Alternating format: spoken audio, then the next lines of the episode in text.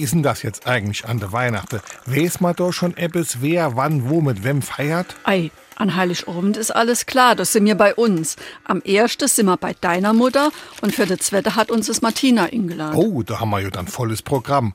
Und wer kommt noch alles zu Martina? Das ist noch nicht so ganz raus. Es Ingrid und der Manfred, sein Patekind und es Rosi mit seinem Mann. Es Ingrid hat aber schon gemeint, dass es dann nicht käme, wenn die auch kommen täte. Warum dann das? Immer noch wie damals mit der Erbschaft von ihrer Tante doch. Jo, weißt doch, wie die sind. Mein Gott, irgendwann ist auch mal gut. Das braucht doch an der Weihnachten nicht mit einer Geschichte von vor 100 Jahren anzukommen. Das sind doch olle Kamelle. SR3. Warum wir so reden. Wie man schwätze. Wer olle Kamellen auftischt, der redet von etwas lange Bekanntem, Langweiligem, kurz von etwas, was keinen Neuigkeitswert mehr hat und daher auch nicht sonderlich interessiert oder sogar auf die Nerven geht. Viele meinen, dass damit die Kamellen, also die Guzia gemeint sind, die an de Phasend geworfen werden. Das stimmt aber nicht.